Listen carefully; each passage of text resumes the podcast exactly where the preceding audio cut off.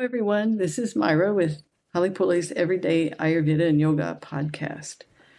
Uh, today, we're going to talk a little bit about oh, our possessions, perhaps why we have them, what what we can do with them, and the effect that they may have on us. So Claudia's here, and she's gonna she's gonna lead this discussion. Actually, hi Myra, thanks for having me on the podcast.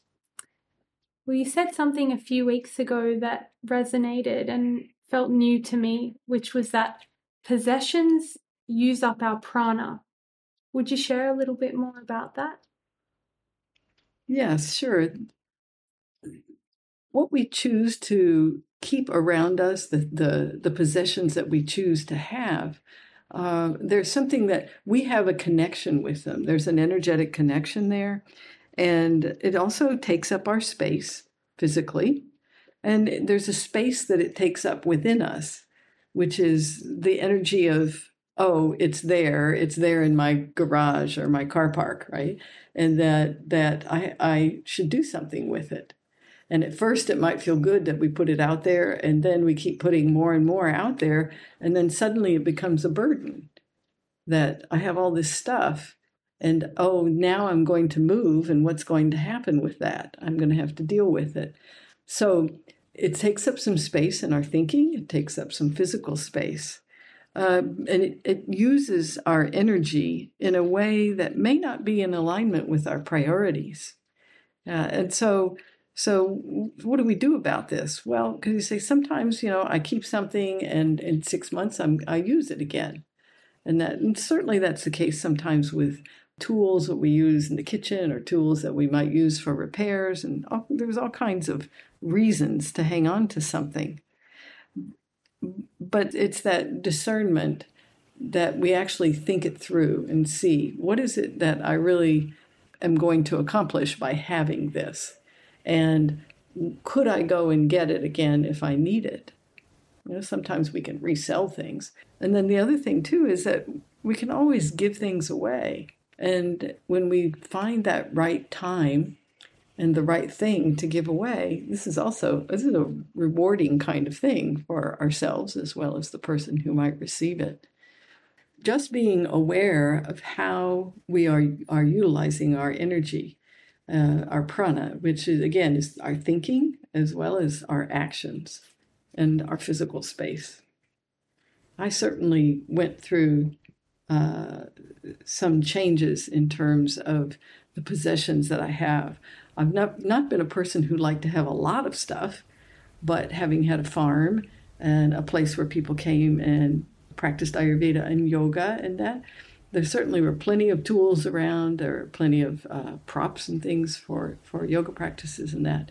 And uh, but then having moved and having having had some life changes, then uh, i have come to live with very few things, and it still works.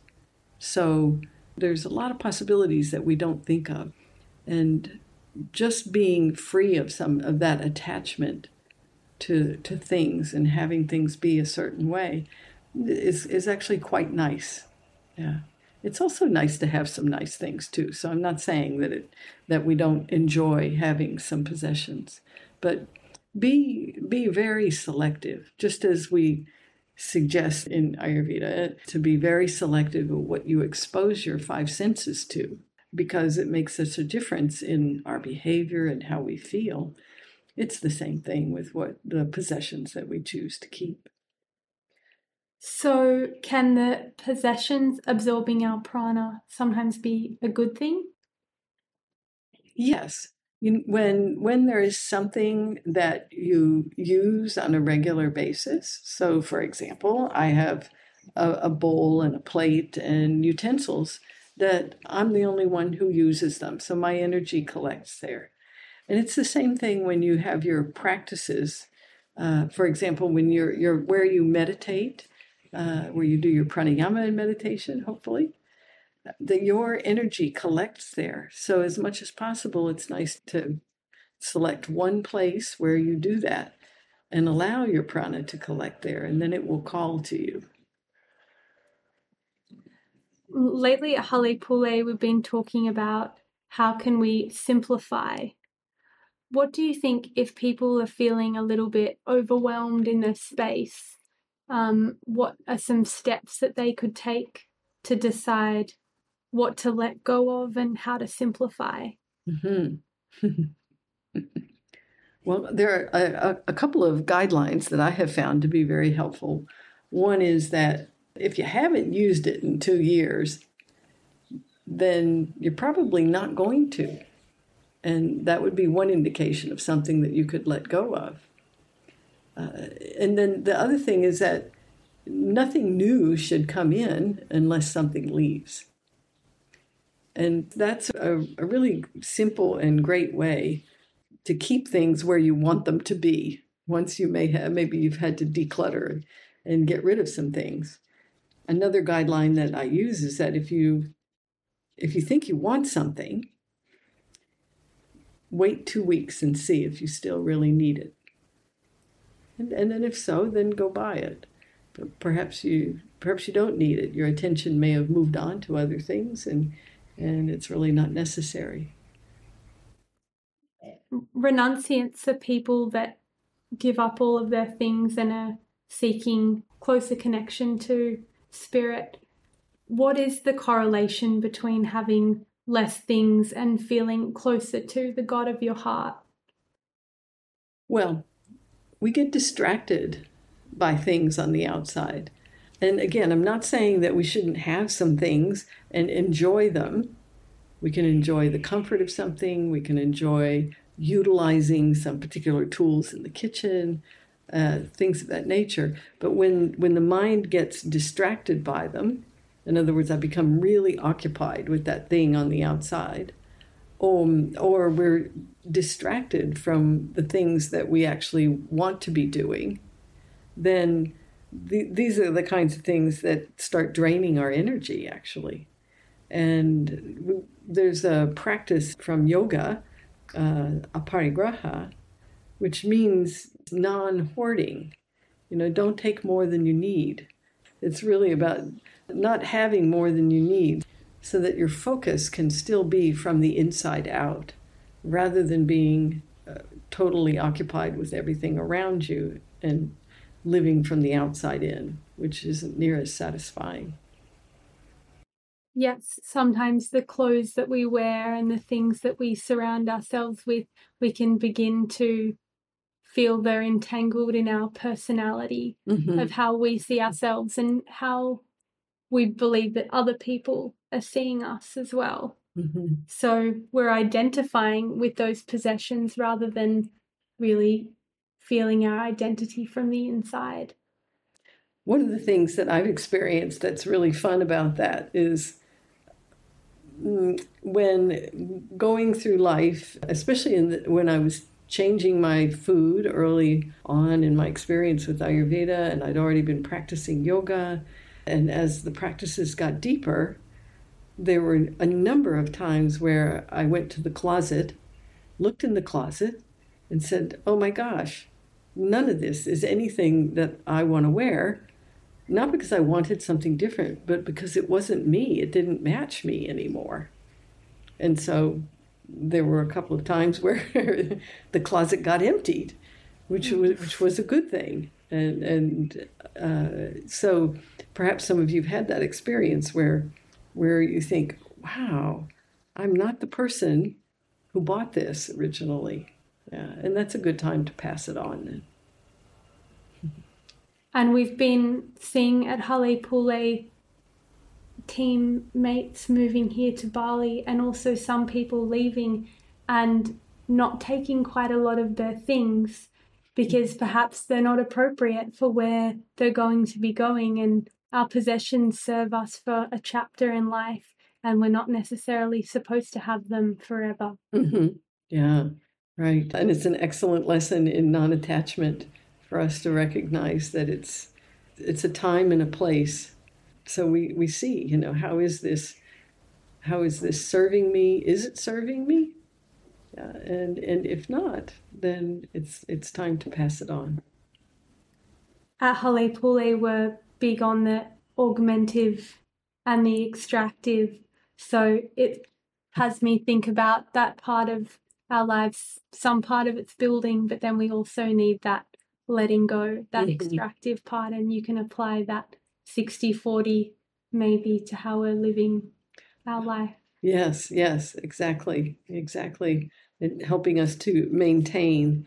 I think it's also interesting to look at that in terms of our finances as well. We think we need a certain amount of finances, and some of us will just spend and spend and spend, and it goes out and goes out and goes out until there isn't any more, and then you worry about it, and then you borrow some.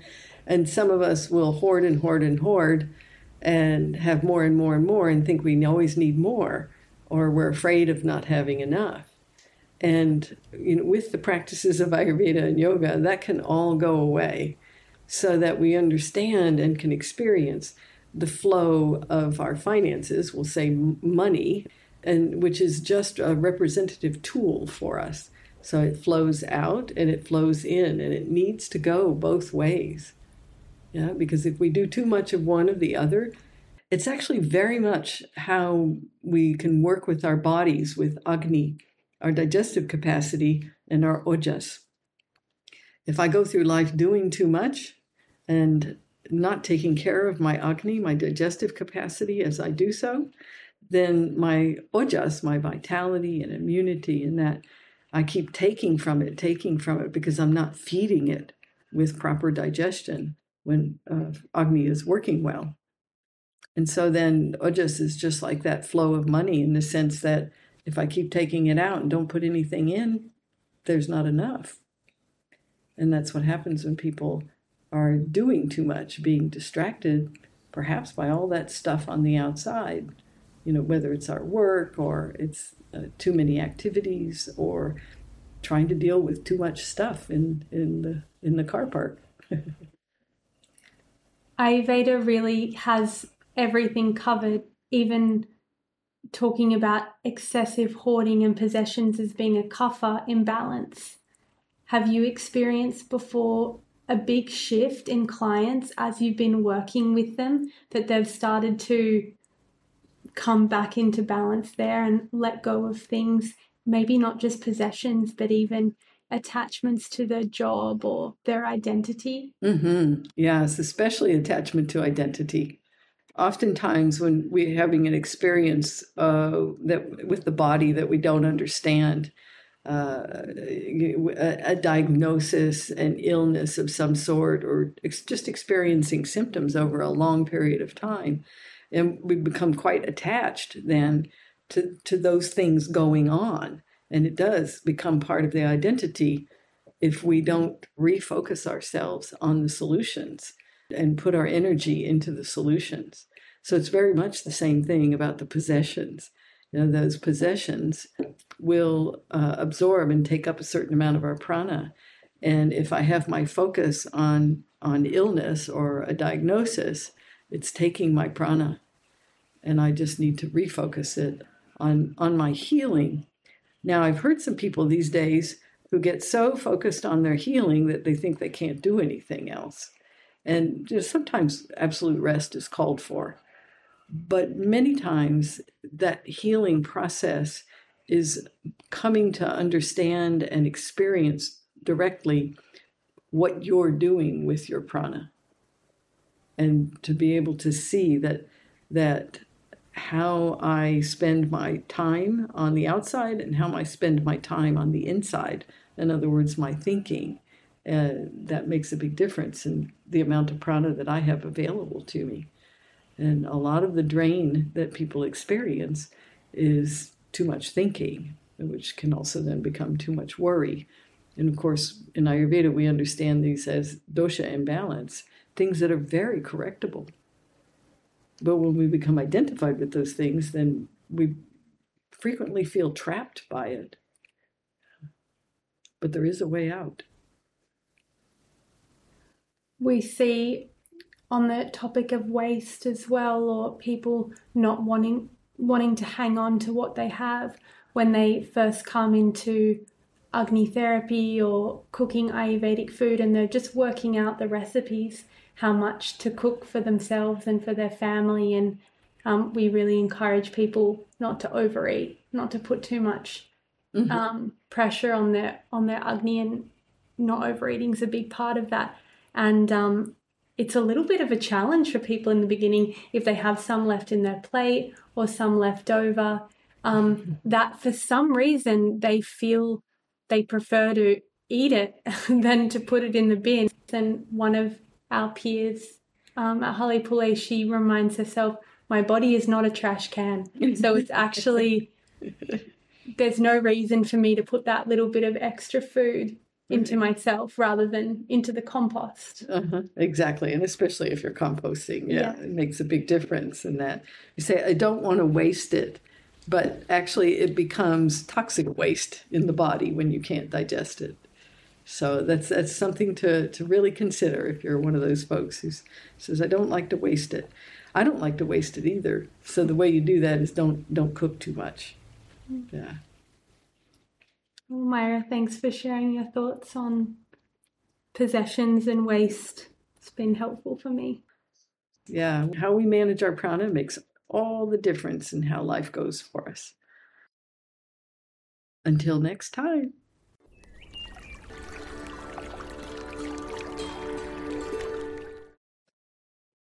In Ayurveda, we understand that we each have a unique constitution. Hale Pule's tridoshic approach is ideal for families and supports multiple constitutions. You can cultivate sattva in cooking, knowing that you're making meals that support everyone's constitution. Subtle adjustments may be required, but it doesn't need to be a stress point. To learn our tridoshic approach to create nourishing meals, Join Simple Ayurvedic Cooking with Hale Pule. The recipes are easy, delicious, and will leave you feeling energized. And the link to join is in our show notes.